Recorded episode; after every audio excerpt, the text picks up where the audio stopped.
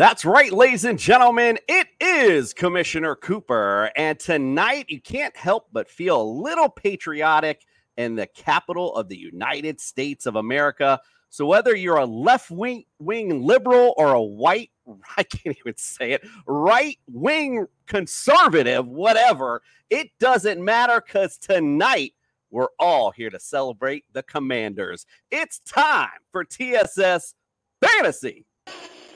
Yeah!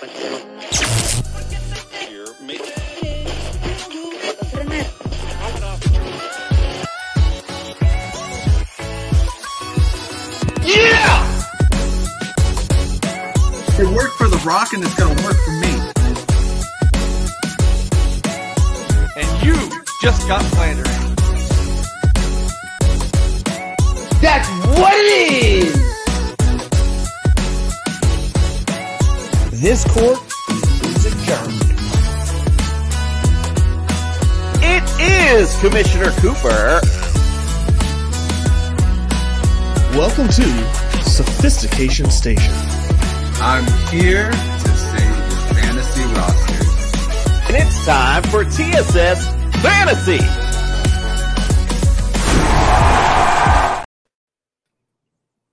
Yeah, I think the gummies hit in right as I started that intro. Let's get it started tonight. Let's get the intros going. Welcome into the studio. To my left, Mr. Mallard, Mr. Sophistication himself. Welcome, Mr. Andrew, Andrew LeDuc, to the studio.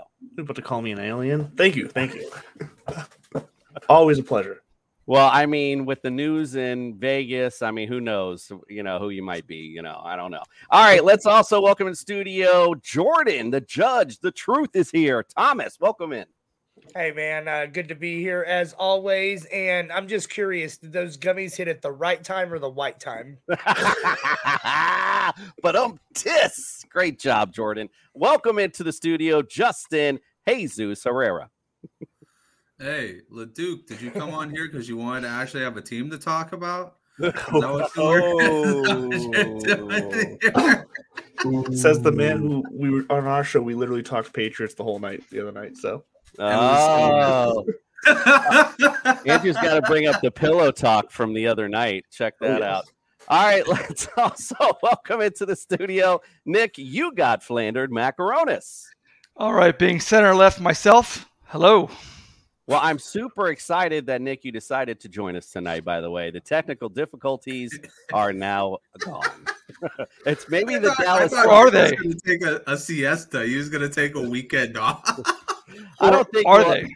I don't know if we'll ever see Nick wear a Dallas Suck shirt again. All right, let's get it Yeah, started. yes, you will.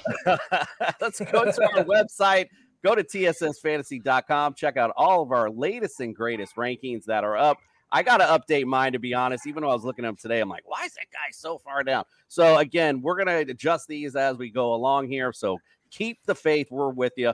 Also, go to our sponsors. Go to Underdog Fantasy. Use the promo code TSS. We'll double that deposit up to $100. Jazz Sportsbook. We got all kind of promotions all the time. Use the promo, com- promo code TSS there as well. And also Pro Am belts. If you guys are looking for some great bling for your championship, get to Pro Am belts today. They are blingy, blingy. They are super cool. And I'll be showing one off here once it gets to the house for my league because they're making one for me. Can't wait to show it off. All right, listen, we got to bid you guys adieu because the doc's in the house and we got some experts waiting. I'll see you guys in a little bit for our fantasy focus.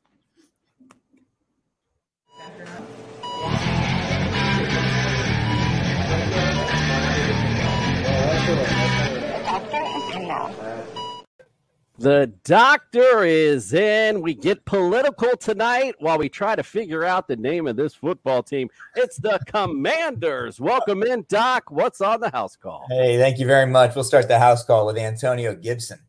So he was playing last season in December on a foot fracture, and he underwent surgery in January.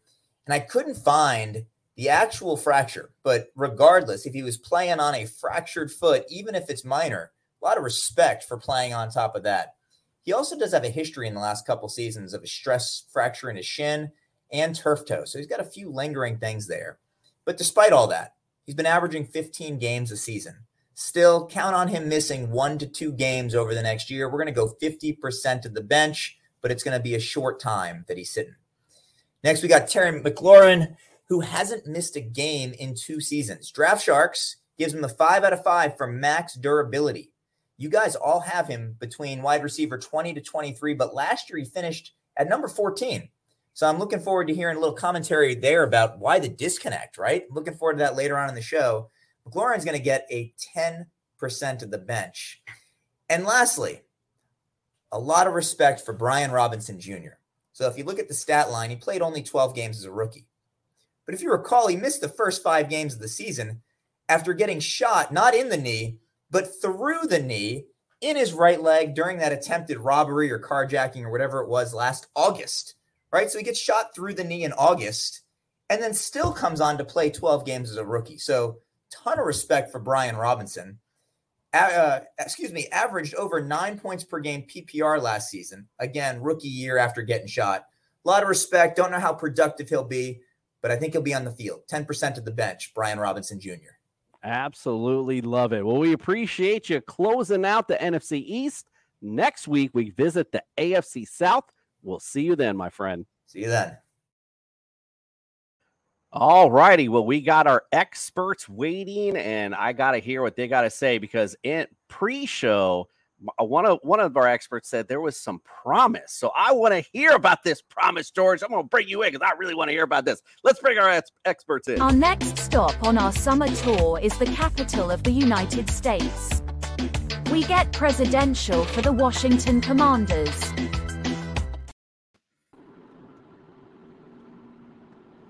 All right. Well, let's welcome into the studio Lake Lake Lewis Jr. is at eh, the Lake Lewis lateness to the show. Welcome into the studio, my friend. Hey, and I apologize, my friends. I literally got caught in traffic going back from Richmond to DC. So I'm in the car now. well, we appreciate you joining us nonetheless. We do appreciate you making the effort to be here, just pulling your leg a little. All right, George, I was calling you out in the beginning, but let's welcome you into the studio. George Edwards, welcome in, my friend. Hey, thank you all for having me. I've been looking forward to this episode a very long time. I always like talking shop, and uh, with the group we got here tonight, it's it's going to be a great time talking to some Washington Commanders. Absolutely. All right. Well, let's welcome in the man, the myth, the legend, Manny. Welcome into the studio, my friend. You're eh, the man, the myth, and the mute on. Um... Oh man, appreciate you guys. Thank you guys for the invite. When I heard that Lake was going to be in, be on here and George was going to be on here, I'm like, why am I on this show? But uh, man, thank you so much for the invite, man. Now, you're on this show because you guys are great experts on the commanders, and that's why we're here tonight. We're going to celebrate the commanders a little bit tonight, if you will. So stick with us here. Let's talk about last season first. Last year, guys finished eight, eight, and one. Impressive enough to finish out where it was in the conversation towards the end of the year. Unfortunately, finished fourth in NFC East. Um, uh, offensively, points per game, you guys were 24th, 18.9 points per game. Um, yards per game, you guys were 20th, 330.3. Passing yards per game, you guys were 21st. So obviously a struggle there, 204.2 per game. Um, on the running game, though, 126.1 made you 12th in the league. So that was where your bread and butter was offensively. Defensively, um, eighth in the league overall in points per game. So very good there, 20.2 points per game. Yards against total, third. Again, bread and butter, run, play, good defense. Yards against 304.6. Passing yards per game, you guys were fourth. Great secondary. And this is a great time to have a good secondary with this kind of league that we're in. 191.3 points per game, or excuse me, yards per game. And rush yards per game, you guys were 11th. 113.3. All right, so I'm going to go around the room. I'll go, Lake, let's go to you first, my friend. In three words or less, do me a favor, sum up what you thought of the Commanders' year last year and then expand on it for me. Inconsistent, uh, poor coaching, and young talent. I think that this is a team that has a lot of young talent in place. I think this is the team that playoffs as a wild.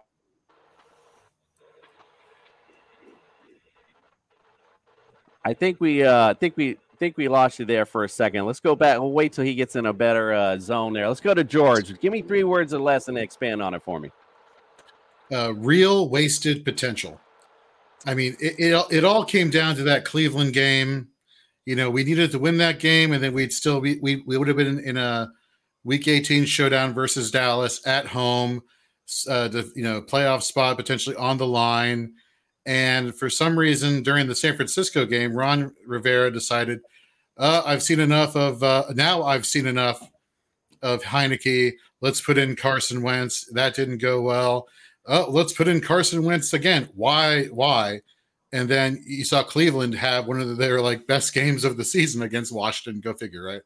And then they finally put in Sam Howell. They gave the rookie an opportunity, uh, and that was fun. That was that was like that was the first time I've watched a Commanders game where I'm not like on the edge of my seat or I'm biting my nails because I'm wondering are they going to win or uh, how badly are they going to lose? Like you know they were they were in command of that game, and it was very refreshing to see them throttle Dallas in Week 18. But the, the fact is that they made the mess up on, at the quarterback position in a pivotal moment down the stretch. I mean, for for Commanders fans, the the playoff success we've had and the appearances we've had this century, which still feels weird to say, has all been based off of like emotional momentum, like the momentum, the, the late season surges that get us into the playoffs. Maybe we don't get that success in the playoffs, but it's those surges at the end that the team rallies together uh, and makes it. And they shot themselves in the foot. You know, uh, they pulled the Plaxico Burress on themselves, and they literally just cost themselves an opportunity in the playoffs. All right, a little analogy with Plaxico. I like how you put that in there. All right, well, Manny, how about you, my friend? What do you think? Three words or less, and then expand on it for me. Very slow start. Like mm. George says, I mean, we we start out slow and then we rally. Anytime you're trying to rally, man, you run out of breath, man. You you're tired. Like eh, uh, it's like in basketball when you go down 3-0 in the playoffs and you're trying to come back, the Celtics try to do it, they just run out of gas. So you can't be running out of gas by what you know going through all these slow starts. Defense is bad, offense is bad, coaching is bad. You don't know what you're trying to do. Are we going to develop the young guys? Are we going to play the older guys? Then things start to not work.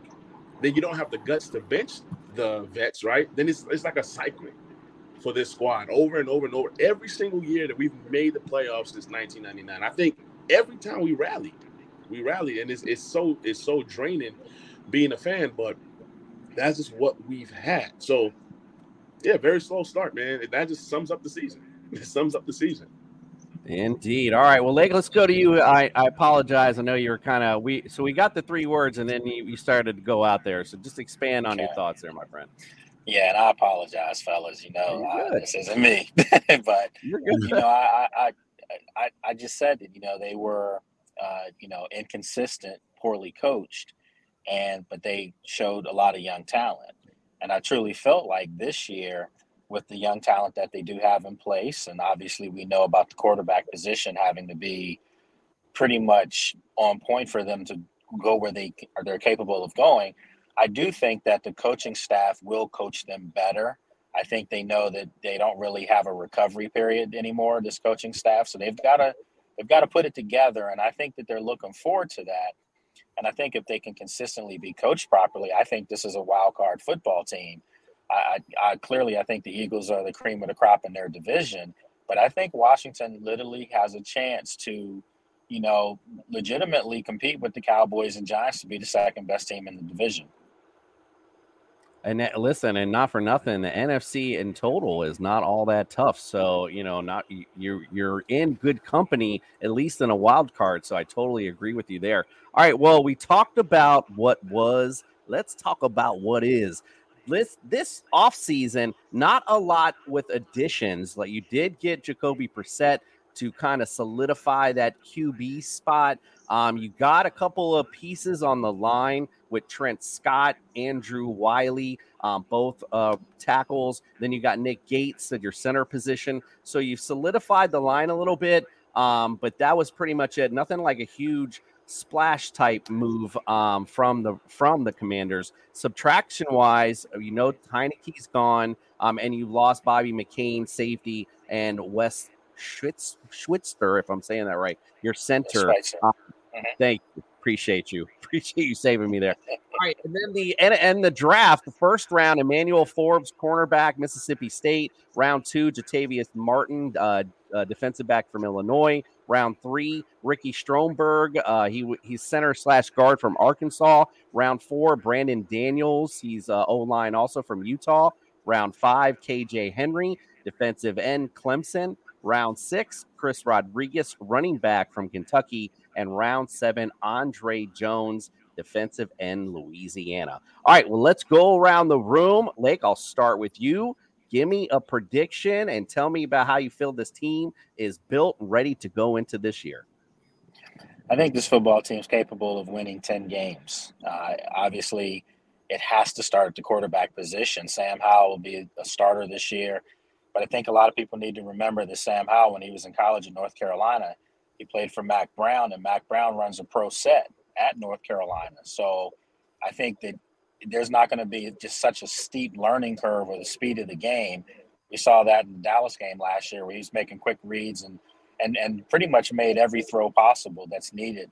Uh, so you know, I think that this team is capable of winning ten games, but again, it just comes down to coaching. Uh, there were several games last year that I think the coaching staff made gaffes in. Uh, we all know, as far as offensive coordinator Scott Turner's gone, Eric Bieniemy comes in. And to answer your question, that was the big splash for the Commanders this this off season, and the fact they're going to have a new owner. So those were the two biggest biggest things. Uh, but if you if you look at an Eric Bieniemy offense, they're going to spread the wealth. It's not going to just be one person. It's going to be whoever's hot that game. They're going to feed them. He's not worried about numbers. So every person on this offense has a chance to explode on any given Sunday, and that's what you want. So if they can get the offensive production, their defense has proven that they're one of the top 10 units in the league, and they have a chance to be a top five unit this year with the acquisition of Forbes and Martin. So I really think this team's capable of winning 10 games, and 10 games wins you for sure a wild card opportunity. Most definitely. All right, Manny, let's go to you this time. What do you say? Prediction? How you feel this team is ready for this this season? Yeah, I also say 10 and 7. I think this team is capable of winning 10 games easily, and that's with an average quarterback. We didn't have an average quarterback last year. We had less, we had below average play from that quarterback position. And I think that if Sam Howell comes in, takes care of the ball, and just be average, you know, be a little bit of what Brock Purdy was to the San Francisco 49ers. Give that same level of play or or a notch under that, this team is going to win at least 10 games. Also, this defense gets a whole lot better. You have guys like Chase Young and Montez Sweat playing for that contract. These guys want to get paid. And what happens when you want to get paid? You go out and you perform, right? When you're hungry, you eat. So I think those guys are going to come out. Chase Young has a lot to prove. Montez Sweat has a lot to prove. They're hearing all the noise. We, I mean, it's happened every single year for the last two years. Jonathan Allen, is he really worth the money? Is he this? He goes out, balls out, gets paid, Pro Bowl. And then same thing with uh, Daron Payne. Same exact thing. Is he worth the money? Is he worth the hype? This, that. They go out and they ball out. I'm expecting a great year out of Chase Young and Montez Sweat. And then that back end gets better with Forbes and Martin. You know what I'm saying? This, I mean, this is the first time I can say this team has had depth at the corner position since the year they had Deion Sanders, Darrell Green, and um, who's the other one? Deion Sanders, Darrell Green, and Fred Smoot. So this defense is scary. Run the ball, take care of the ball, and easily 10 wins.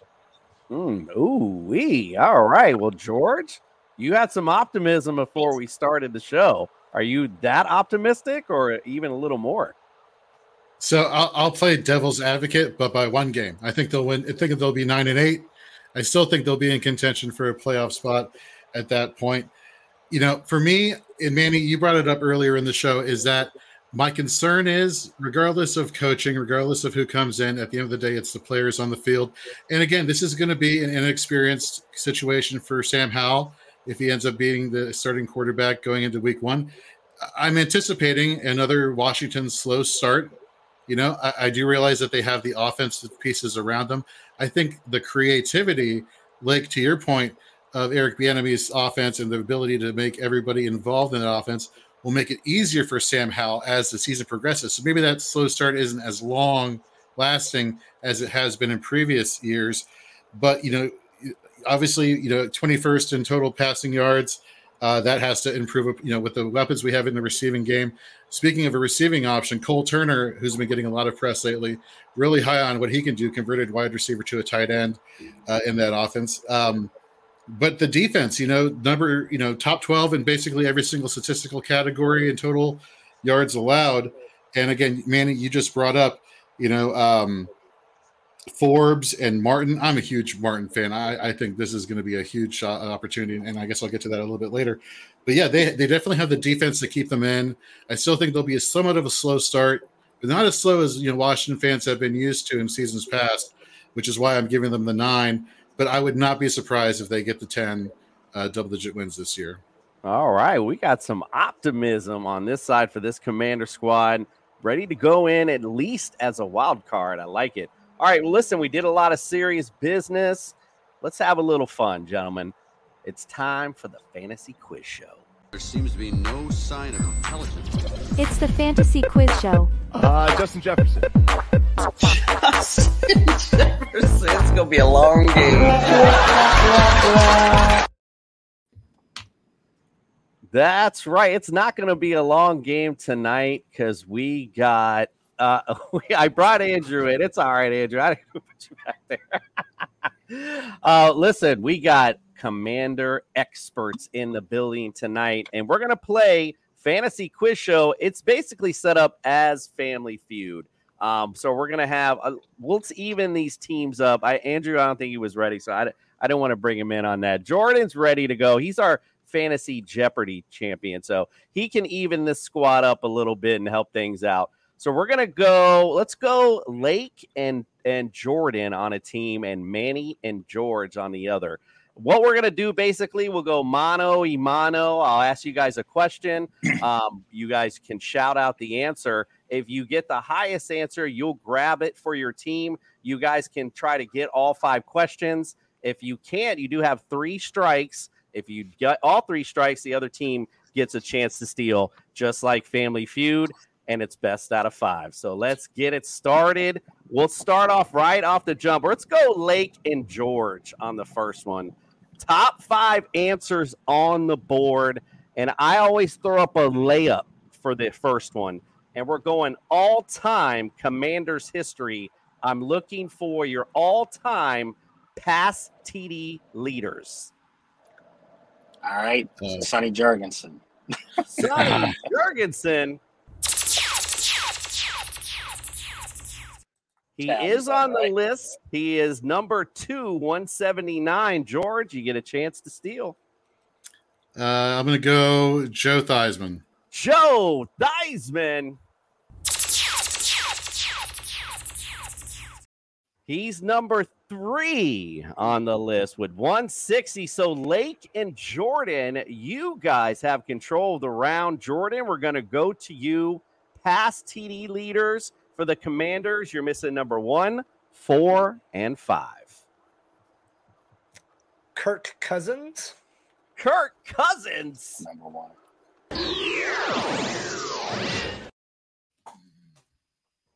We're in trouble, Unfortunately, you don't like that. All right, how about you, Lake?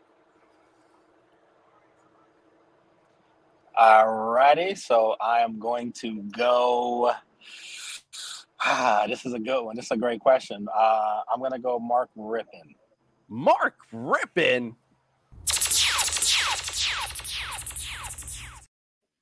He is also on this list at number five with 101. You're missing number one and number four. Jordan, what say you? Put you on the spot off the jump.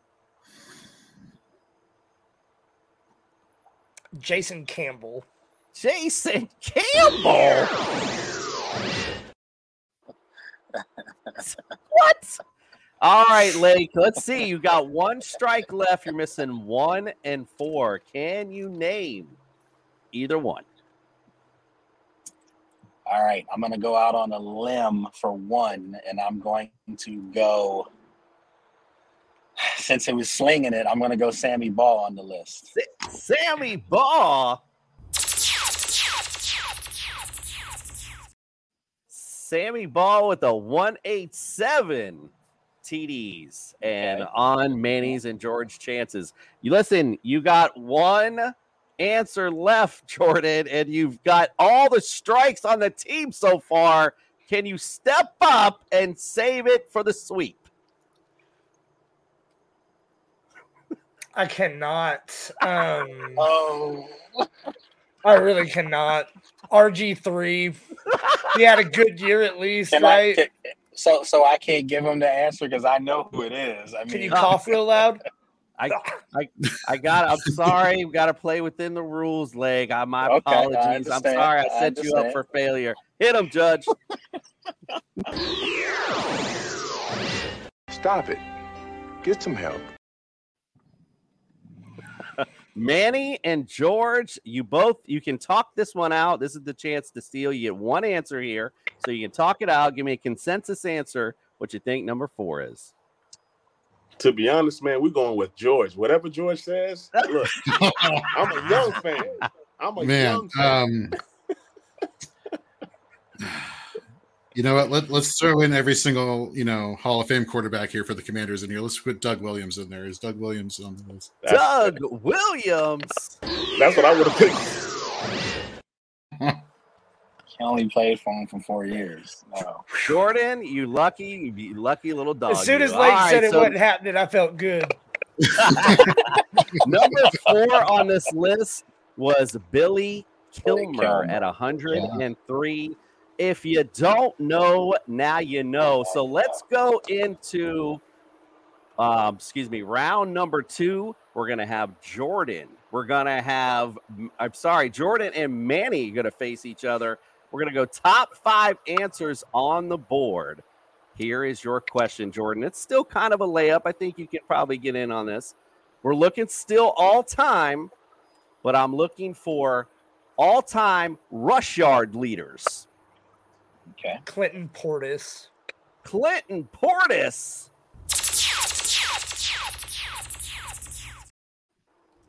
Clinton Portis on this list, 6,824. He is number two. Manny, can you guess who number one is?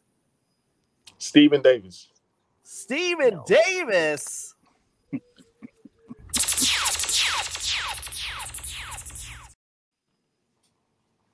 He is on this list, but not number one. He was number four on this list, 5,790. That means Jordan Lake got it again. Lake, it's up to you, my friend.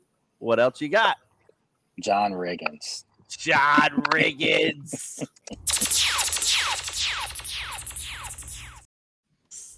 Come on. I mean, listen. I was I was really as a, as a fan of America's team, the Miami Dolphins, I always remember the clip of John Riggins running over us. Believe me.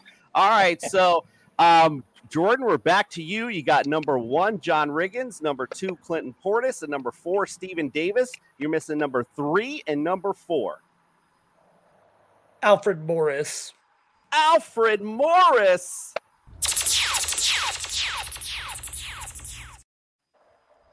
I misspoke. You were missing at that time. You were missing three and five. Number five was Alfred Morris, four thousand seven hundred thirteen. You guys might have a clean sweep, no strikes. Lake. Can you guess number three? Number three on the list, I am going to go.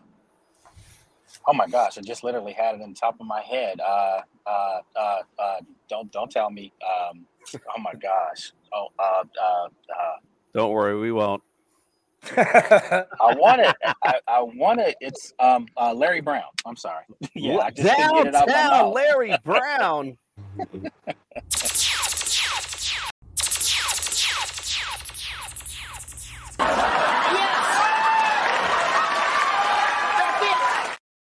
That is a clean sweep. Ooh, wee. Larry Brown, number three, 5,875. Wow. Great job, guys. All right, we're going into round number three. George and George and Manny, you got to step up. You're down 2-0. You- This this is it though. But this is when the questions get a little harder. So let's see if we can get in here. Lake and George, top five answers on the board. I'm actually now going to switch it up on you. I'm looking at winning percentage, and I'm looking all time. I want to know an all time history. Who who are the teams you have the best winning percentage against? Hmm. I think I know that actually. Um, I'm gonna go. I'm gonna go all-time winning against the Cleveland Browns. The Cleveland Browns. Not on the list for this one, sir. Blake, you got a guess? Atlanta Falcons. The Falcons. Oh, This is, that was this is how we all. This is how it always goes with This these question questions, sucks. George, back to you. Uh, let's go the Cardinals. The Cardinals.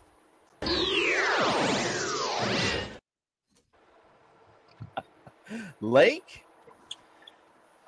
So it, I feel like I saw this last year. So I am going to go. I am going to go the Cincinnati Bengals. The Cincinnati Bengals. No, sir, that was not the Aflac trivia question that oh, day. So let's. Let, all right, so now we're going to get into overtime rules here as we get to go. We're going to start get the partners involved, and then it's just going to be the first person who can just guess one of them will win this round. Manny, I'm going to go to you. You got to guess. All right, can you do me a favor? I am gonna leave on the phone and hop in with the computer. You can do that. I'll go ahead and answer this question. Sure. I'm in the studio already. Already. Nice. All right. A nice switch up. All right. Can you guys hear me? We're we're good. All right. Awesome. What was the question again? At all, all time. And I'm looking for winning percentage in all-time commander history. I'm looking for the teams you have the best winning percentage against. Oh, okay. Okay, we're still on. Okay. I would say the Detroit Lions. The Lions. Yeah, that's a good one. That's probably who it Manny, was. you might have saved the day because your team is in. However, Jordan does get a chance to answer if it's higher than the Lions, who come in at number five, 28 and 16. You guys are all time. Then they get the round. Jordan, can you name the team? The Houston Texans. The Houston Texans.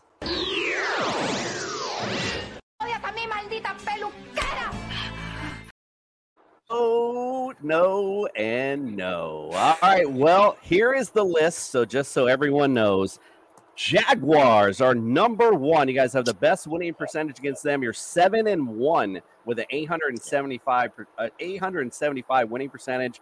Seahawks are number two, 13 and six. The Jets are number three at eight and four. And the Rams coming at number four, 24, 12, and one. If you don't know, now you know. We're going into the next round, and things get even more interesting. We're going to go Jordan, we're going to go Manning, and we're going to stay with those winning percentages, but we're going to go the opposite end. I want to know all time history with top five answers on the board. Who are the teams you have the worst winning percentage against?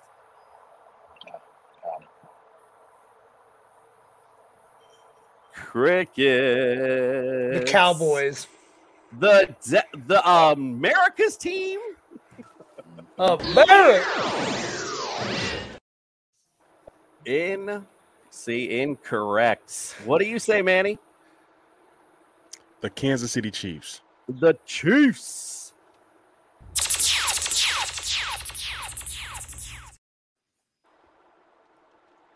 Manny said, This boy is on fire. Chiefs, number one, one in 10 all time, you guys are. They own you. The Chiefs, I own you guys. All right. You guys got it. You and George. Let's see if you can stay alive. George, do you got the next one? Uh, the New England Patriots. The New England Patriots. Close, but no cigar. They're pretty close on this list. Manny, back to you. Hmm. I would go with the Tennessee Titans. The Titans.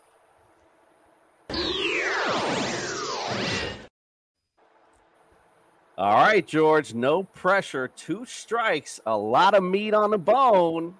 Can you take a bite? I am going to go. I'm going to go to the Green Bay Packers. The Green Bay Packers. a good one. Cocaine is a hell of a drug. So, unfortunately, with all that meat left, Lake and Jordan can win this game if they can take a little nibble. You guys can talk it out. Let me know a consensus answer. Teams, Let you me- have the me- worst me take winning it. percentage. Let me take it, Jordan. That's your squad, bro. Bring it home. All right, Chicago Bears. The Chicago Bears.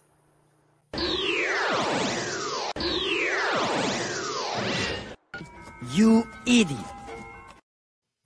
Not able to take it home with the Bears. All right, here's the rest of the list. The Browns actually are number two, 12, 35, and one. You guys are all time against the Browns. The Bills are number three. You're five and 10 against the Bills. The uh, number four are the Colts. You're 11 and 21 against the Colts. And number five, the 49ers, 11, 19, and one all time against the Niners. All right, what's super funny is that tonight I put in a funny question for the round five. And honestly, we haven't got to round five on any of these shows, I think, but once. So this is really cool that we got to this. This is the first time I've brought this kind of question out. So this will be fun to see where you're at. We're going to go Lake. We're going to go George. We're going to go top five answers on the board. Now, you guys have played in Thanksgiving a lot, right? So I want to know we got top six answers on the board. I want to know the six AFC opponents you've played on Thanksgiving. Wow, AFC opponents. And we're going to go in order. So if you guess the one from the farthest back, that's the number one. And we go in chronological order from there. That's how it's numbered. Okay. Uh, that is a great question. Let's go. Miami Dolphins. America's team, the Miami Dolphins. I knew it was there. The, the twinkle was in your eye. George, believe it or not, you take the round with that answer. They are numero uno on the list. That was 1973, and you guys won against America's team. All right, Manny, you're in this ball game. Tell me an AFC team you played on Thanksgiving. Buffalo Bills. The Bills.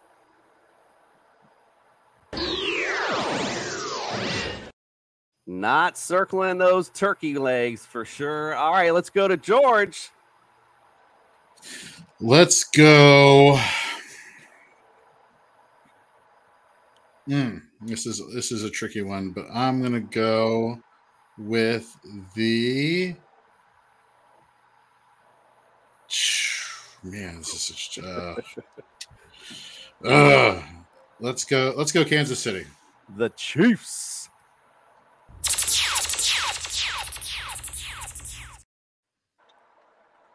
Chiefs are on this list as number three. You played them back in 1996. You don't know, now you know. All right, Manny, back to you, my friend.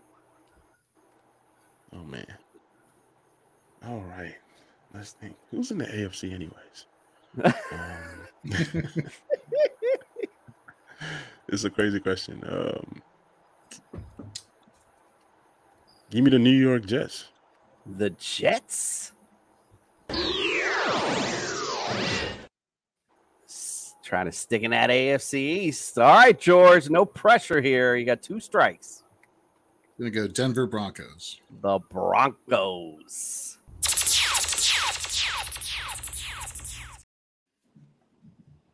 The Broncos actually you played uh, twice on Thanksgiving, believe it or not. Uh, they but they were number two on this list because you played them also back in '74, right after the Dolphins.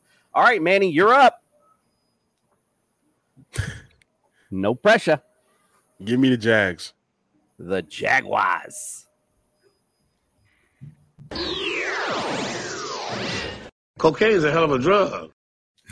Okay, so we're back to Lake and and Jordan. You guys can steal and win it here, or you lose it here. You got number what's that? What about four, five, and six still on the list. All right. You got this late. This is all George? you. Yeah, I'm gonna. I think I, I'm gonna try to bring it home. Hopefully, this one works this time. We were just talking about how how porous their record is against them, and this is a long time team in the league that used to be an NFL mm-hmm. member, and then they switched over. So I'm gonna say the Cleveland Browns. The Browns. You idiot. Oh, couldn't bring it home with that one. What a Unfortunately, comeback. So 73 Dolphins were number one, Broncos were number two, 96 Chiefs. You had the 02 Pats um, were uh, number four, the Steelers in 2016, and the Texans in 2020. That was actually the most recent one, uh, believe it or not. Well, if you don't know, now you know. All right, gentlemen. Well, we're going to move on to our fantasy focus. But before we do that, I want to take this opportunity to A, thank you guys so much. It's been a lot of fun having you guys in. I want you guys to take this opportunity to plug wherever you're from and how to follow you and all that kind of great stuff. Uh, we'll start with George. Let's start with you, my friend. Where can we follow, subscribe, and get all your great content? So I'm uh, the founder of Fantasy and Frames or fantasyandframes.com. Uh, we cover a multitude of areas of fantasy football from dynasty and redraft to individual defensive players to best ball to DFS, you name it. Uh, we've been going since 2017. You can find us on Twitter at Fantasy and Frames. You can find me at Jorge B. Edwards on Twitter. But I'd much rather you follow Fantasy and Frames and give us give us some support there. We really would appreciate it. And yeah, so we're working on a ton of content, a lot of dynasty content right now a lot of uh, building up our YouTube following, YouTube presence there, and of course you can find us on across all the social media channels uh, that are out there, and uh, we'd really appreciate your support. Awesome. Love it. All right. Before I almost forgot, I don't even know how I forgot this. I can't even believe it. The, and the judge didn't even say anything to me. I forgot to say congratulations to Manny and George. You are tonight's winners.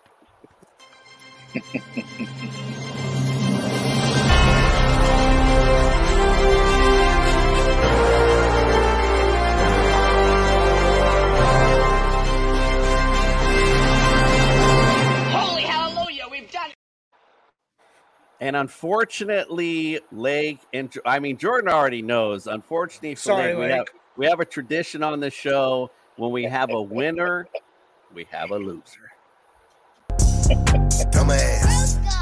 Thank these. They call me dumbass. Black cotton entertainment. Stupid. So you're telling me there's a chance? Game. Awesome game, guys. We appreciate you. All right, Manny, go ahead and plug where you're from and where can we follow, subscribe, get your great content, sir. Absolutely. You guys can find me on Talking Commanders with Manny podcast. You guys can find me on my new Dynasty podcast, Dynasty Overload podcast. And you guys can find me on YouTube, Talking Sports with Manny. That's where you get all my stuff NBA, NFL, fantasy, the whole nine. It's a buffet table. Grab what you like and throw away the rest. Awesome. Absolutely. Lake's big time. We already know where we can find Lake, but go ahead and let us know where we can follow, subscribe, get all your great content, my friend. Yeah, you can uh, check me out on social media on uh, Twitter, Lake Lewis, on Instagram, Facebook, Lake Lewis Jr. You can check out my podcast, the After Practice Podcast, um, Team Insider, you know, for the Commanders. And of course, you can go to sportsjourney.com as well. So, uh, and before we go off, I'm going to definitely say what's up to my guy, Manny, on here. It's been a long time. Good to see you, Lake. Gabriel Levi, by the way, commented. I don't know if that's somebody you know, but he wanted to make sure you weren't getting pulled over as you were doing the show tonight. So he, he was looking out. Uh, I'm you. on the passenger side. All right. Well, you guys are welcome to uh, stick around if you want. No big deal. We just wanted to give you the time to plug, but we're going to go to our quick commercial and then we're going to go into our fantasy side of the show. So, like I said, if you guys want to stick around, cool. If you want to, if you want to dip, that's cool too. Like I said, we definitely appreciate you guys being in tonight. It was a lot of fun. We'll be right back. Fantasy Sports Corp and Underdog Fantasy have teamed up to start your fantasy season off in the win column with Best Ball. What is Best Ball? It's quite simply the easiest way to win. No team management, no trades, no waivers. It's their biggest contest ever and it has only gotten bigger. You simply have to sit and win. You don't even have to set your lineup. Always get your best score every week. Just enter a contest, draft your team, and Underdog will do the rest. What could make this even better? How about free money, up to $100 using our exclusive promo code? Go online now and use the promo code TSS to double your deposit up to $100. You tell them Gingerbread sent you. Good girl. Good old gingerbread. All right, guys, let's get on to our fantasy focus.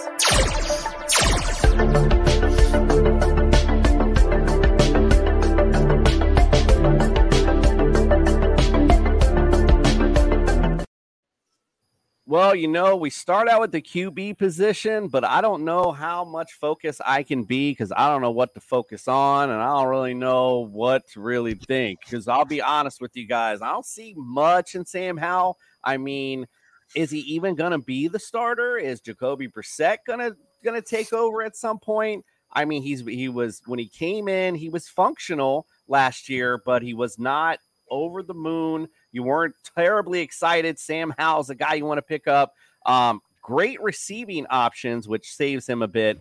Uh, but unfortunately, I like I said, I don't. I have Sam Howell not even in like I have him 31st. It's embarrassing where I have him actually. That's why I said I got to change that a little bit. I was a little disrespectful, so that's my bad. But um, but I just don't see a lot uh, from Sam. All right, let's go to our boys in the back first, since they've been in the back. Justin, we'll start with you, my friend. Where do you see Sam Howell or just the QB position in general in Washington? Uh, it's a mess, but uh, I actually do like Sam Howell. I thought he was a good uh, quarterback out of North Carolina. I appreciated the fact that he went from season to season. Uh, he went from a masterful uh, class and I believe it was 2020, to having absolutely garbage in 2021. And, you know, he did it through adjusting, being able to throw it deep downfield to being able to throw all these check down passes to his running backs and his slot receiver, Josh Downs. So I respect that part of his game. I also respect that he mopped the floor with the Dallas Cowboys when they absolutely needed a win. Um, you know, say what you want about week 18. If you need that W, you're going to go out there and work hard for it. And they needed to win that division. And he went out there and helped uh, the commanders demolish them. So respect for that. I have him at 24 because I can see him taking this job. A lot of people want to say Jacoby Brissett.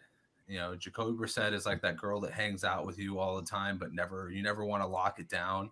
Like everybody kind of just gets their turn with her and everything, but it, it's not commitment material.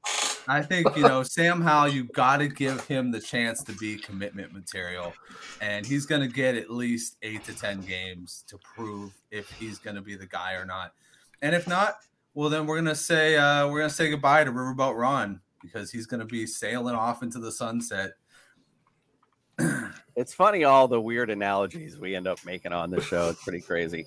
All right, uh, my apologies. That's why you keep me in the back for most of the show. it's animal. Um, all right, let's go. Let's go to Mr. Ballard. What do you say, sir? Uh, so I do still like Jacoby Brissett, um, and I'm not really. I've never been a big rookie quarterback, uh, like a young. I shouldn't say rookie, but a younger quarterback guy uh, taking over. Um, but I don't see. I agree with Justin. I don't see much of an option here to then to go and, and give the reins to Sam Howell here. So I think it does affect the the ceilings of some other guys we're going to talk about. Um, but yeah, I, I think I have Sam Howell. I have to ch- check my rankings. I think I I have him like in the the back end uh, 20s though. I think around 28, 27 if I remember correctly. All righty. How about you, Nick? Uh, I have Sam Howell at 31, uh, right where he's supposed to be. Uh, he's ahead of Baker Mayfield. So uh, I don't, I do not, honestly, I don't see. That's high praise from Nick. That's high praise. Yeah, that's high praise. I don't see anything better than what you already had It- with with either of them, with either Jacoby Brissett or uh, Brock Purdy. I don't see them as an upgrade over over Heinicke. Uh, this this organization has been a dumpster fire for the past thirty years, uh, and it's not going to get any better anytime time soon. It's not going to start with with, with uh, Sam Howell. Cover your ears, George. I apologize for Nick. All right, which one? Which one do you guys want to get in first here? After after that, George, you want to go first, or Uh, so, so for my quarterback rankings in Dynasty, I have him as 26. Um, it, if we're using if we're using Week 18 as the baseline, let's say he doesn't get too much higher or too much lower than that. Okay, so he has a limited rushing floor, but a rushing floor nonetheless, and he can he's very accurate on the deep ball. You, you know, we mentioned it a couple segments ago. Uh, we have a creative play caller in Eric Bieniemy now. You have the weapons, and Manny, I think you brought it up also.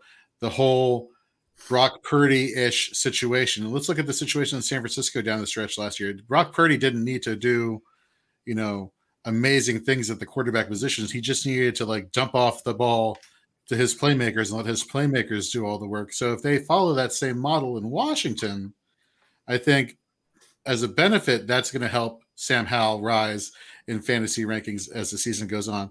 Um, if you're expecting him to be a 400 yard passing, three to four touchdown quarterback a game, I don't think that's a realistic expectation. But if you can get him to get the playmakers those balls, maybe those are the stats that he ends up tallying, right? Because they're the ones who are getting the yards after the catch and they're the ones who are scoring the touchdowns.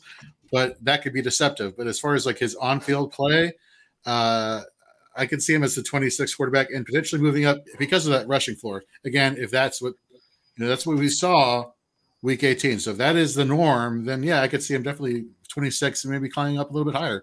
Definitely viable in two quarterback leagues or super flex. Yeah, like uh, as I mentioned earlier too, like I said, you have two great weapons, um, so that puts a little bit of an advantage for him to make some kind of play, um, in you know, in fantasy and of course in football. What do you say, Manny? Um, I'll say right right around 24. Somebody said between 20, 20 to 24. And I can agree with that because he's gonna run the ball more than you guys think. There's gonna be lots of play action. And when you look at Sam Howell, look at the rushing touchdown. He had one in that small sample size. He's gonna get more. I mean, that's that's something that's very real in this offense. And I would say this: he might not get you the yards, but he's definitely gonna get touchdowns this year. Do not be surprised if he flirts with 25 to 230 touchdowns this year, passing and rushing combined. You heard it here first. Oh, I like it. Big call early. All right, Jordan, what say you? So I actually agree with the Commanders fans here. I I'm pretty uh, bullish on Sam Howell. I've got him at 25. I uh, coming out, uh, you know, he he slipped in the draft that last year in college, but uh, the year before he was talked about as a first or second round type talent. Um, I think the Commanders have just enough to keep him relevant. Um, I like him better than all of those. I feel like at the end of the uh, uh, quarterback rankings this year, there's a big glob of guys I'm just really not excited about, and he's right at the front of that line.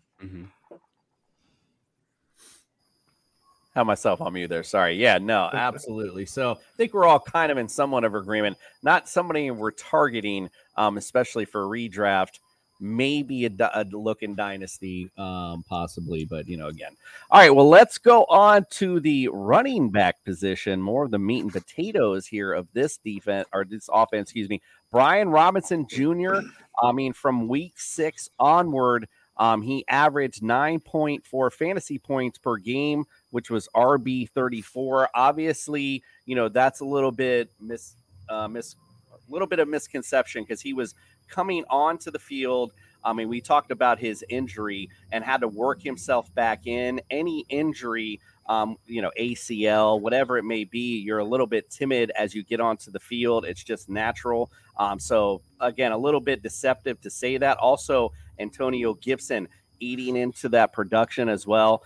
Just go right into him.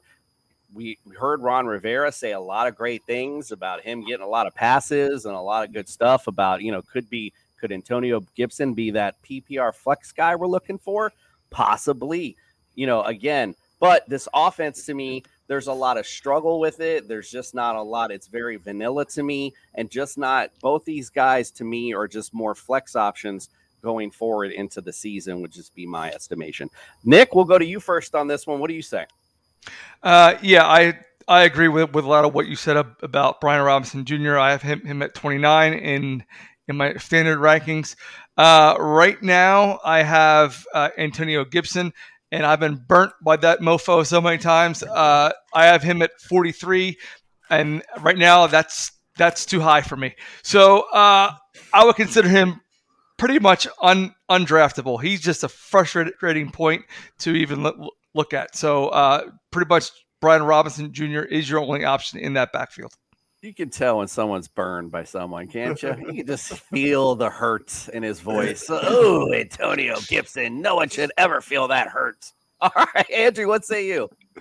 Uh, so w- what I actually like about both of these guys and Robinson Gibson is the value you can get them at right now because I think they're get being able to get them both in like that uh, running back 30 to 35 range that's good fantasy value to me um if because if Sam Howell is going to be successful and you're going to take that chance, I think that also means Antonio Gibson's going to be successful in the passing game. So um, I, I, like being able to get both those guys as flyers or either one of those guys as flyers for their current value. And so I'll take a chance on them if it falls that way.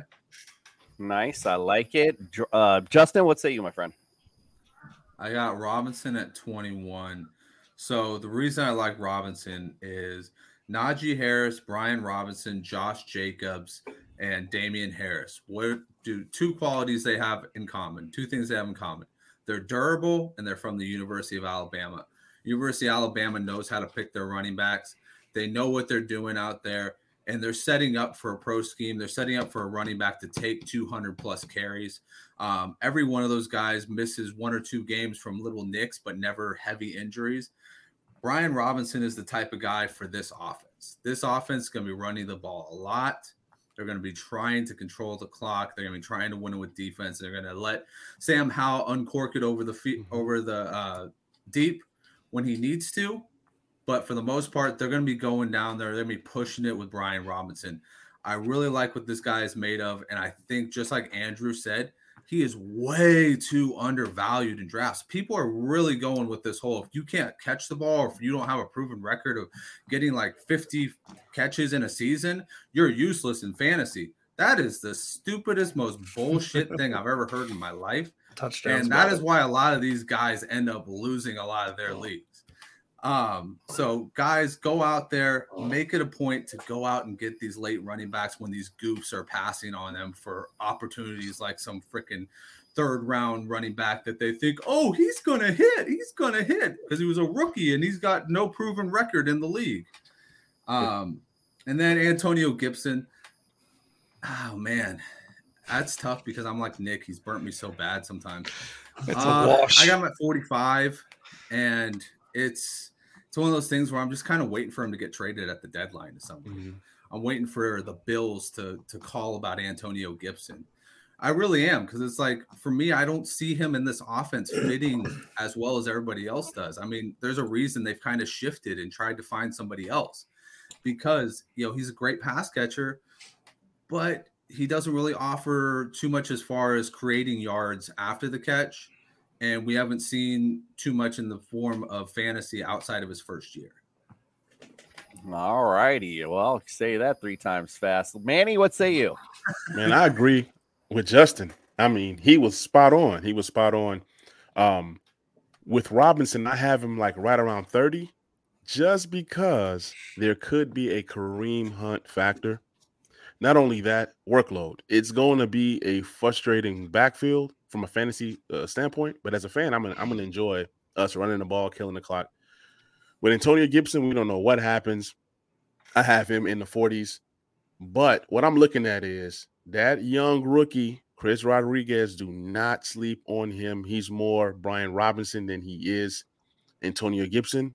So it's going to be a three-headed monster, regardless of if all three backs stay. Somebody's coming. Either way it goes, they're going to run three guys. They're going to play three guys. And I'm more intrigued with Brian Robinson this year because they're going to put the ball in his hands in the receiving game. Little dump off. I've been watching him in training camp. He is doing his thing. He's going to catch the ball and he's going to run. They're going to put him in space a little bit, and it's going to be really interesting to see. That is the key in fantasy. When you catch the ball, you better run. I love it. All right, let's go. Let's go to Jordan. What do you say, my friend? Um, so for Dynasty, I kind of have Gibson and Robinson kind of back to back. Uh, they're in my late 30s right now. I haven't gotten to my redraft rankings for the season yet. The, the reason I'm kind of lower on Gibson is just because this is a contract year. We don't know what his long term situation is going to be. We don't know where that relevance is going to be. Um, I'm probably a little bit lower on Robinson than I should, and I probably should go back and, and readjust uh, this weekend. One of the things that impressed me about Robinson last year is that, you know, a lot of people coming out, you know, coming out of college, they just assumed just because he's one of those Alabama backs who has a nose for going forward and getting those tough yards that this guy is not elusive. This guy was very elusive. He had like 32 tackles, forced missed tackles last year. So it's not like he can't, you know, put the move on you and get around. It's not, you know, it, he's not just a first and second down guy. I will say this about Antonio Gibson, though. I do think that you're going to see a lot more creativity with Bieniemy. Uh, and I guess that's not really saying too much because if you look at the time, let's talk about Curtis Samuel. I know we're talking about the running backs. Let me let me use Curtis Samuel as an example. Dynamic playmaker. Okay, Antonio Gibson theoretically should have been a dynamic playmaker. Uh, Scott Turner winning Carolina his last year as being the offensive coordinator for Ron Rivera the year before Rivera was let go. Uh, Curtis Samuel subpar season. They get rid of the vanilla play calling of Scott Turner. All of a sudden, they're utilizing Curtis Samuel running the ball. They're utilizing Curtis Samuel uh, on screens in the slot, just everywhere. Super creative, super maximizing the talent they had for a player as dynamic as Curtis Samuel. I think Antonio Gibson is that same dynamic player. What is it we've been saying for years? Well, he was, you know, he's a converted wide receiver to a running back. They should use him in the passing game. And Scott Turner didn't. They just used him as a running back. They didn't use him nearly as well as they should have. Now you bring in again creative play caller Eric Bieniemy, and let's let's think about this. Let's look at the Chiefs last year. Look at how they had their success down the stretch. They had a north and south running back in Isaiah Pacheco, and they had that running back that they could throw to the outside in Jerick McKinnon.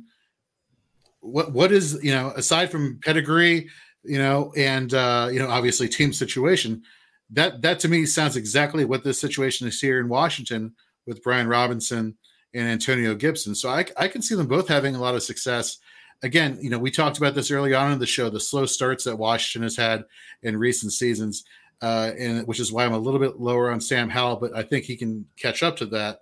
Um, but as a result, they're going to have to rely on their bread and butter, which is running the ball. And I think both of these running backs will find success. Uh, I do like though the take of um, somebody making a trade for Gibson down the stretch just to get them over the hump. And the that that is, I would that's not I would not be surprised if that was to happen. Well, especially if Kareem Hunt is in the mix down there as well, so that could certainly play a factor. Also, um, the judge, what say you, my friend?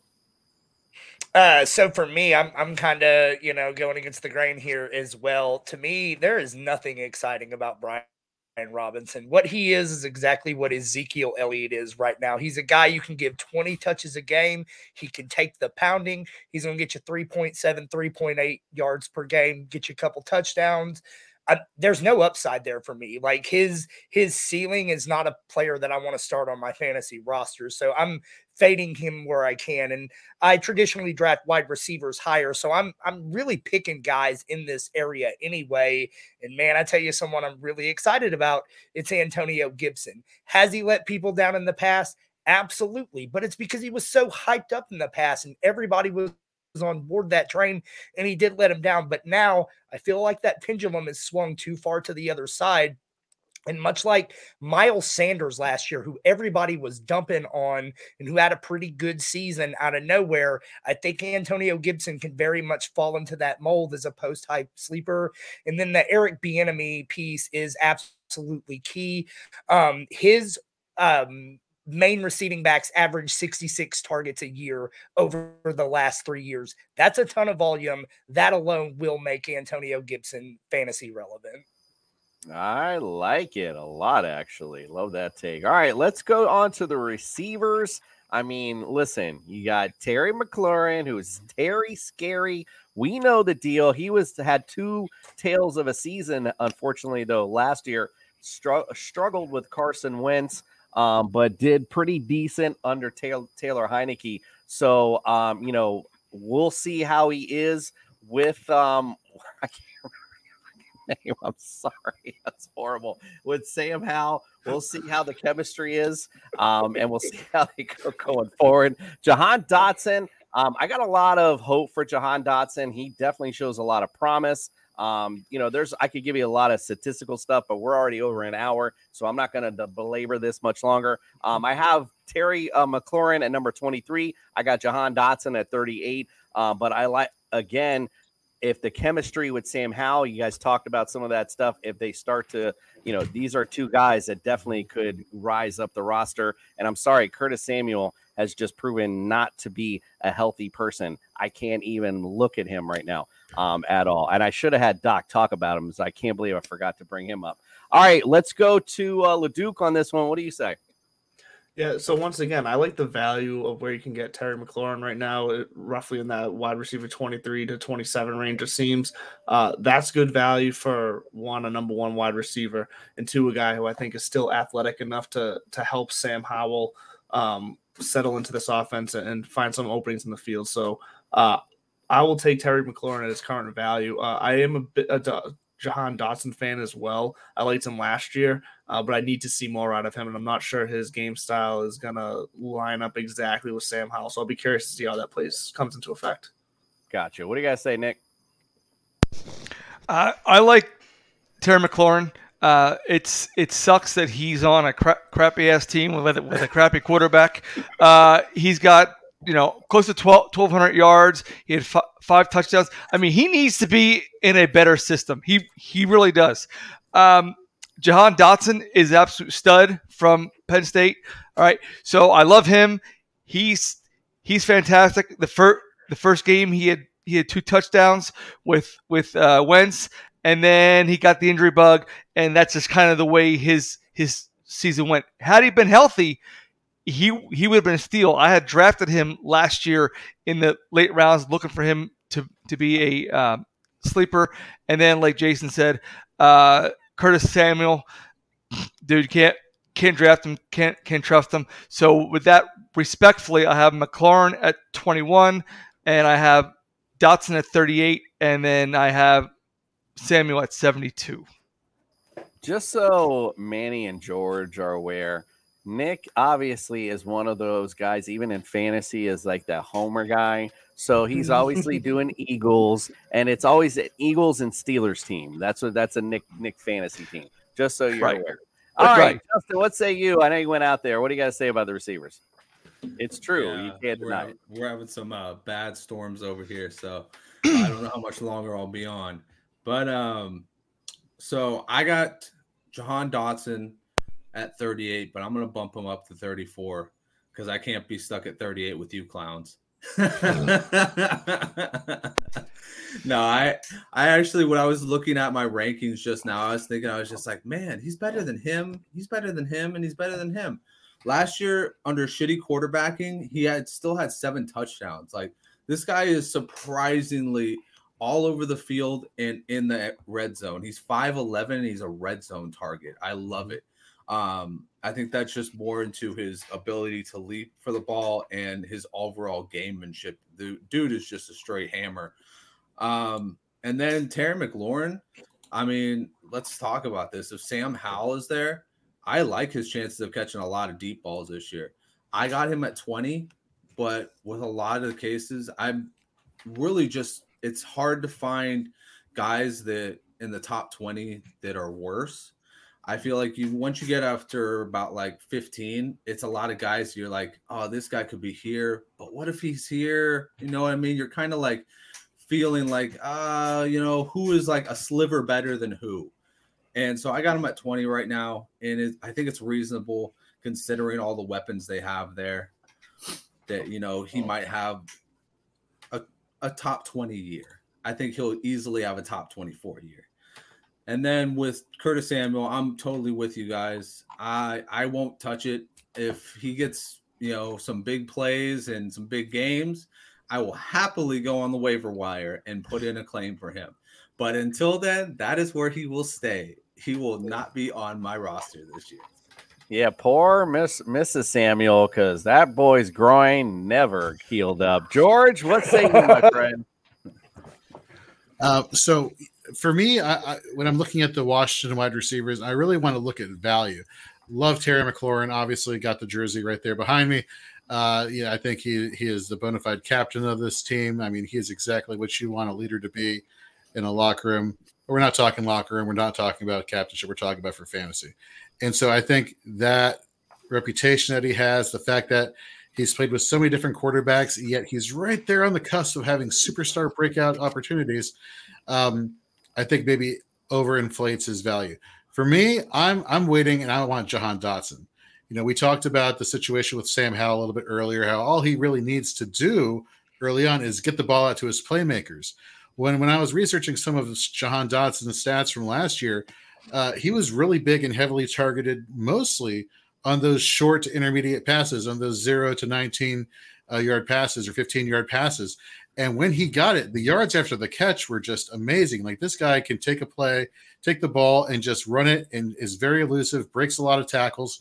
And, and that's all. Think about this. You know, you have an offensive line. Yes, they're they rebuilt in the offseason, but we you know it takes time to, to gel. Obviously, nothing's going to happen overnight.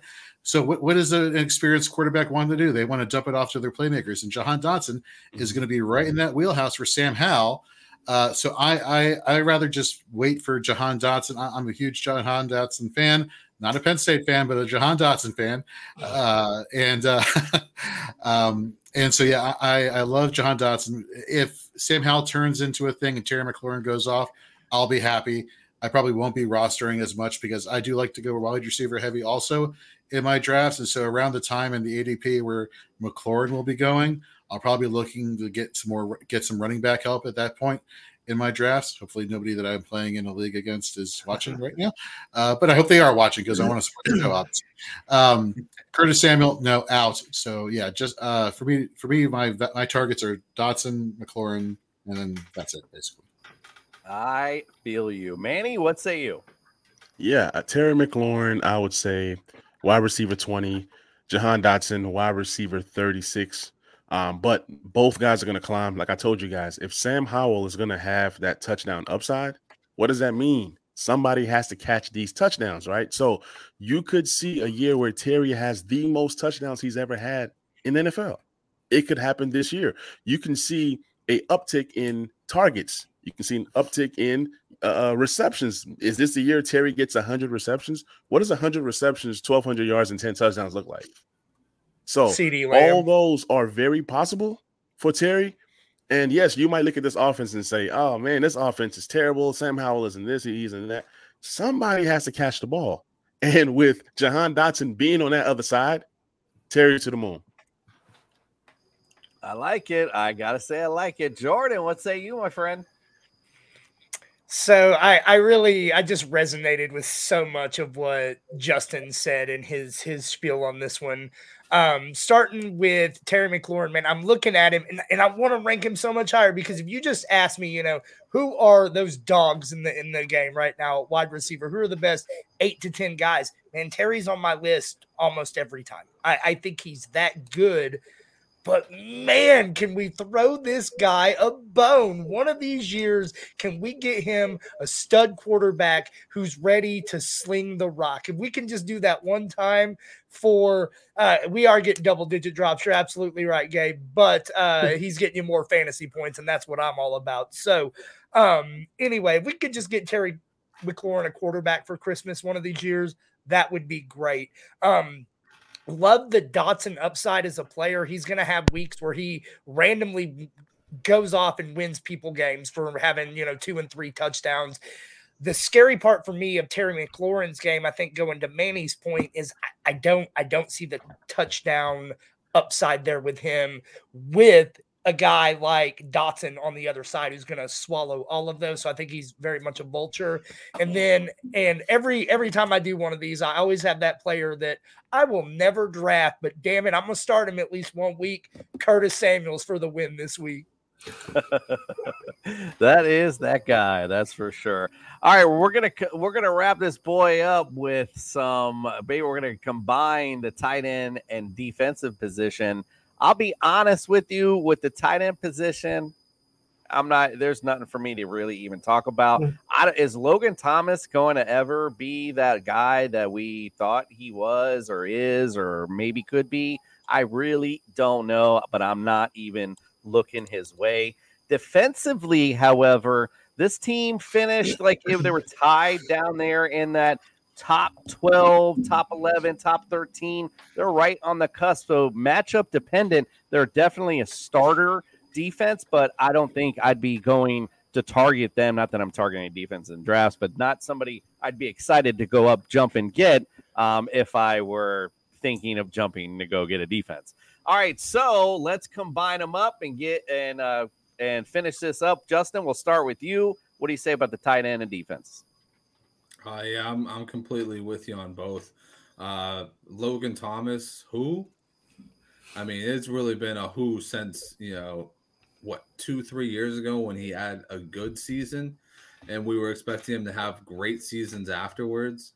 Um, I do like what they got with Emmanuel Forbes. Uh, I wish he was a little bit bigger, but you know that's what a weight a professional weight room will do for you, and a, a good cooking staff at the Commanders uh, at the expense of Dan Snyder, of course, because he's still there. Uh, I, I, don't know if you guys noticed, but this is the infamous picture behind me of the um, the shit pipe breaking.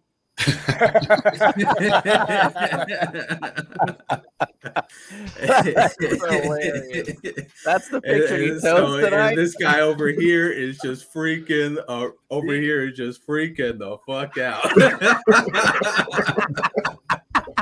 I, I don't want no shit on me either. I hear you.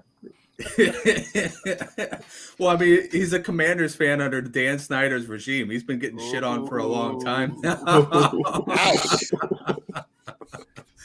Uh, but anyways, I do like their defense. I like that they addressed the secondary. I think that was their one weak spot in the defense. Their offensive or their defensive line is freaking scary with Payne, and hopefully Ford starts to or not Ford. Uh, Young gets back and Sweat stays in form. Um, they always find good linebackers, and then, like I said, they tighten up that secondary. This is going to be a team that's really going to be opportunistic and is going to be in games. They proved it last year. They were always in games. They just need to kind of get that offense in line with that defense and kind of just you know get going because there's there were a lot of games on that schedule where it was you know a couple possessions here go our way, a turnover here goes our way and they're back in the game and they switch that record around. So that's one thing I'm looking forward to is I will draft at the very end if I do draft a defense, it will be the Washington Commanders. Yeah, and Ron Rivera's teams always have good defenses, so that's always a solid get no matter what. Um, you know, but doing these shows and you know going and breaking down these teams, it's funny because I was just looking this team over and I'm like, I feel like, and no disrespect, and by the way, thank you for our for our guests for having to deal with all these jokes for these guys tonight. And this is no slide. This is not a slide or anything, but it's like I, you guys are like the Giants light almost. I feel like like you guys are like the Giants team we covered, but I feel like you don't have like that that star Luck. quality that they have. I, I, you know, and I'm no disrespect, but that's just kind of what I was getting, the vibes I was getting as I was looking at the team over. Nick, what say you on tight end? Uh, uh, pretty much what everyone else says. Uh, tight tight end, there's nothing even to speak of. No one, no one bother with us Speaking of that, uh, de- defense right now, they're right now a a middle of the pack defense. Uh, the reason why they didn't play as well at the end of the season last year was because of uh, Young be, being out. Uh, he is just a formidable force, and he's one of those types where when he's in the game, he can literally take a game over. And then and then they signed Payne Payne to extension, which was a fantastic move. Um, and again, they're going to be mid- middle of the pack defense. You're going to stream them depending on what team they're playing and on on on how well that they're playing. But like like everyone said, there's nothing fantastic about about this team. They're just kind of there. So, ladies and gentlemen, the three or four people that are watching, you can guarantee Logan Thomas is going to be a nasty tight end because all we're sitting here talking about is how he's nothing. guarantee he's going to go off now. Andrew, what do you say, my friend? I mean, technically, Logan Thomas isn't nothing. He's right around the number 32 tight end, which says enough for me there from a fantasy standpoint. Uh, but look, this so I do like this defense. This is a defense that um, I could see myself being happy starting the majority of the weeks in the season. Uh, and they, I think they even have the potential to be that kind of defense you carry in your team where if you have the space on their bye week or on just an off matchup week, you you find a way to keep them on your team and stream a different defense so you can continue playing them. So I think they have that type of potential. We'll, we'll see how all the injuries shake out, but uh, I like the defense. So um, I won't say that I'll be targeting them, but I'll be happy if that's where I land with them with one. Manny, what say you, my friend?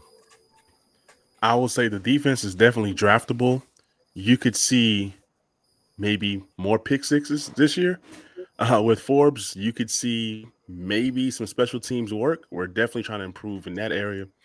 As far as tight ends, not touching any of them. Not Cole Turner, not Logan Thomas. They're all bums. So I'm not messing with the tight ends. All right, George, you have any other uh, higher expectations for the tight end? Yeah, I'll, I guess I'll be the going against the grain person here. Uh, this is again, this is a what I'm about to say for a end is a very, very bold, very bold waiver wire, shallow position. Uh, So far, good reports about Cole Turner. More so again, Logan Thomas. Take that for what you will. Uh, in terms of a team defensive situation, uh, look, they, they play very well. Uh, for me, though, uh, and sorry to go a little bit off off the beaten path here, uh, I, I I do a lot of IDP content. So when I'm looking at you know individual defensive players, there are actually quite a few on Washington that you can find a lot of value in, like a Cody Barton, like a Jamin Davis, like a Kamren Curl. Uh, but as far as like a rookie that can make an impact, Jartavius Martin just screams to me uh, somebody. You know, you look over the past few seasons with Jack Del Rio in Washington, they've employed a three safety rotation versus using a traditional slot cornerback uh, in what they call a Buffalo nickel position, where it's basically like a hybrid safety linebacker situation. So whenever you get safeties creeping up or players creeping up closer to the line of scrimmage, you're um, you're more than likely to find more opportunities for tackles. And that is kind of what Jartavius Martin was playing when he was at Illinois, uh, playing that hybrid uh, linebacker safety role. So he could be sneaky value for IDP leagues, especially in Dynasty. But again, going back to team defense, um, you know, it's all about really shoring up the the rushing yards allowed. If they can, and I think they can do that. I think bringing in Cody Barton is going to be a huge help uh, with that. He he he's not great in coverage. He does one thing really well, which is help stop the run, which is all they need to really shore up, in my opinion. And if Young can be anything remotely close to what he was his rookie year, that tandem fed off each other like nobody's business. So, um, yeah, there's definitely a lot of upside, and you know, and the bar is already set kind of high, right, for what they did last year. All right, I love it. Jordan, close us out. What do you say, my friend? All right, I'm going to spend no time on these tight ends. You guys have talked enough on that. But listen, that defensive line of Sweat, Young, Payne, and Allen is no joke. That can be the the realm of possibilities. One of them is that's the best defensive line in football. And then you add a ball hawking monster in that secondary like Emmanuel Forbes. I man, I, I think this commander's defense could be special if they catch a couple of breaks. And you made your point about the the New York Giants and I don't look at the Giants as a better or more talented version. They are a lucky version of the Commanders who cannot catch a mm. break. Look at poor mm-hmm. Terry McLaurin, who's like 10 years in and still doesn't have a freaking quarterback, man. As a Cowboys fan, I really don't have anything against the Commanders. I love them way more than I love Flanders' damn Eagles for sure. And so if I could see this team Because we catch a beat couple your of ass. breaks, if this team could catch a couple of breaks, I absolutely think they could be a playoff team, and I think it's on the back of that defense. A hundred percent. I love it. All right. Well, we got to thank our guests once again for joining us, George and Manny, and of course, our boy Lake. Appreciate you guys so much for joining us. We'll have to bring you guys in later on the season. You guys bring a lot of great content. Make sure you go follow, subscribe, get all their great stuff. We are closing out the NFC East next week. Fred's favorite division, the AFC South. I can't wait. Lots of fantasy talk for next week. We're super excited. We appreciate all of you for joining us, and we are out.